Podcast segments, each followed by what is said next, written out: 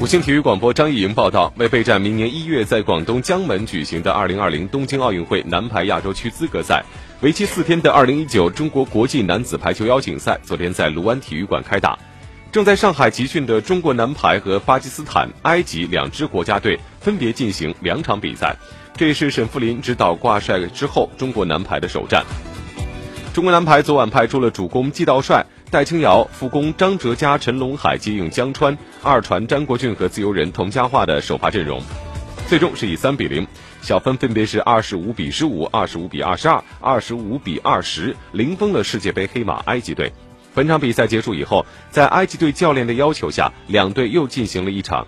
内部的教学赛。中国队在这一局的比赛中仍然是以二十五比二十胜出。此前，中国男排在上海东方绿洲基地进行了第二阶段的奥运备战。从昨晚的比赛来看，中国男排在防守和串联方面均有较大的提升。